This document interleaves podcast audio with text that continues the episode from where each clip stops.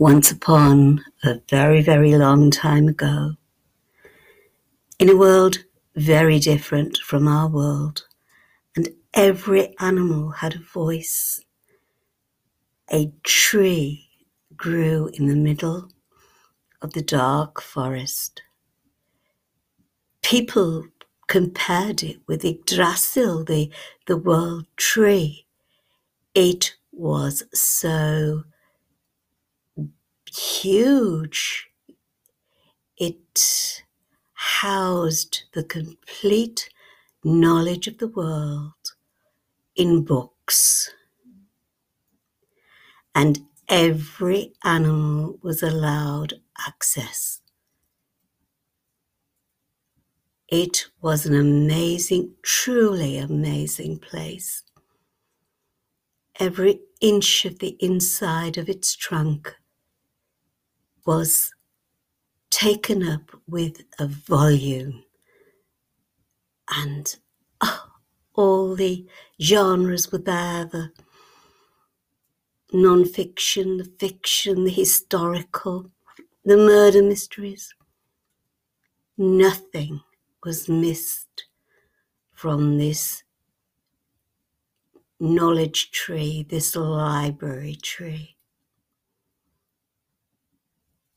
To reach the tree, there was a very sturdy oak staircase built so that every animal could make its way up the steps and through the large oaken door into its hallway where the light shone from the canopy above golden light displayed every volume. It was truly a magical place. There was even a little ramp so that the smaller animals could pull trolleys to take their books back and forth. Nothing was forgotten. And in the librarian's seat was a, a large bird with a sharp beak and huge feathers, but little gold pince nez perched on that beak so that he could look over them and survey his customers and his domain all was usually very quiet in the library. All he could hear was the shing of the breeze in the in the trees and the cooing of the doves and the general forest sounds. But today was different. Today we have a bird who is making an incredible noise. Now, she wasn't at the front of the queue, but she wasn't at the back of the queue either. So you think, well, she'd be somewhere in the middle and she had a little trolley. And she insisted on creating a performance. And she shouted at the top of her voice.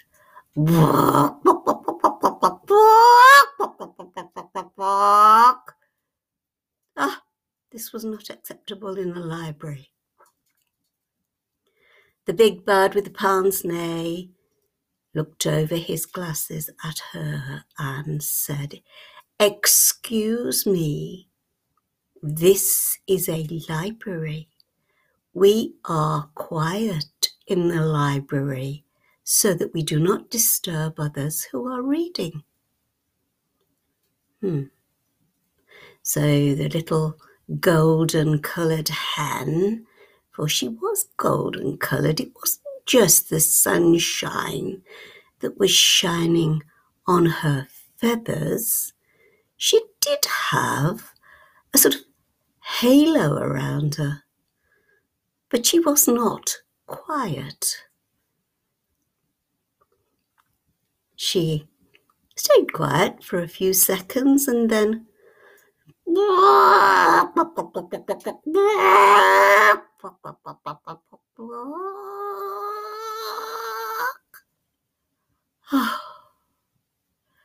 well, to keep the peace, the librarian handed her a book. She wasn't being specific, so any book would do, one that had just been brought back, and he made sure that she had a card and that her feathers were stamped uh, on the card, and so that she knew who knew who it was. And she seemed quite satisfied with that. She popped the book into her trolley and left the queue. Well, all was peaceful then, and all the other animals could choose their books. And he, the librarian thought, well, that's cured that one. And it'll take her a few days to read that book. But lo and behold, within the hour, this golden hen was back. Once more, in the middle of the queue, bellowing.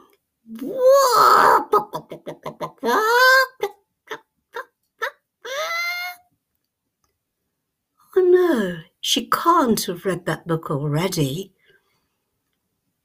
So, what he'd do, he thought, took the book back off her, stamped it so that he knew she'd brought it back, and then I'll give her a series this time. I'll I'll give her all the Harry Potter books. They're very, very thick and very, very long, and it'll take her at least a week to read those. And that's what he did. And off she trotted, and all became peaceful again, and the smells of the wood and the pine trees and the ah, it was so peaceful. And lo and behold, within three hours, she was back again. Oh no, oh no, he was so. Oh, he didn't know what to do. He didn't know what to do because she would not stop making this noise.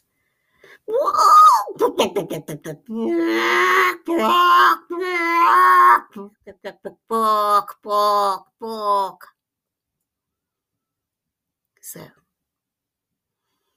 he served the rest of his customers and took the little golden hen to the section where there were huge leather bound encyclopedias. Ha! He'd found it, he cracked it. This one she could not read. Very quickly, she would have to, it would take her at least oh, a fortnight to get through that. Lifted it down from the shelf for her because it was very heavy, and he put it in her trolley stamped it out so that he knew when it was due back, and off she went. But he thought this time, hmm, I know what I'm going to do. And it was closing time anyway, so he got his big key and he locked the door and quickly marched after the little golden hen he was going to catch her up, but not quite catch her up. He was going to let her go a little way in front of him because he wanted to see where she was going. Well, he did this and she came to the river. So he hung back behind a tree and pince kept slipping off his nose and it was annoying. But he could see, he could see enough. And what did she do? She did not cross the bridge. She did not cross the bridge of the river. She she went down the to the bank instead and went down the bank and no, surely not, not his precious encyclopedia in the water. This could never be. And he nearly ran out to take it from her, but he heard her knock on a wooden door set into the bank. Now, who could be living here? Did she live with him? What, what, what, what was going on here?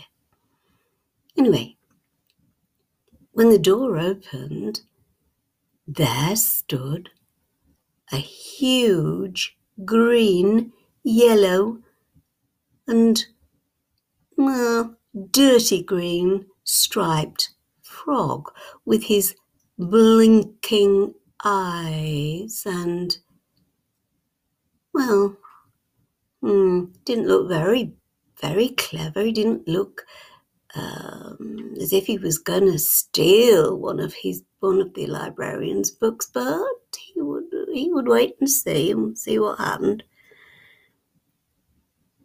Well, little red, little golden hen, she she pulled and she pushed and she, because it was hard work against that grass. And that book was heavy. And she got it into his doorway, and what did he do? What did he do? He shouted at the top of his voice. Read it! Read it! Read it! Ah,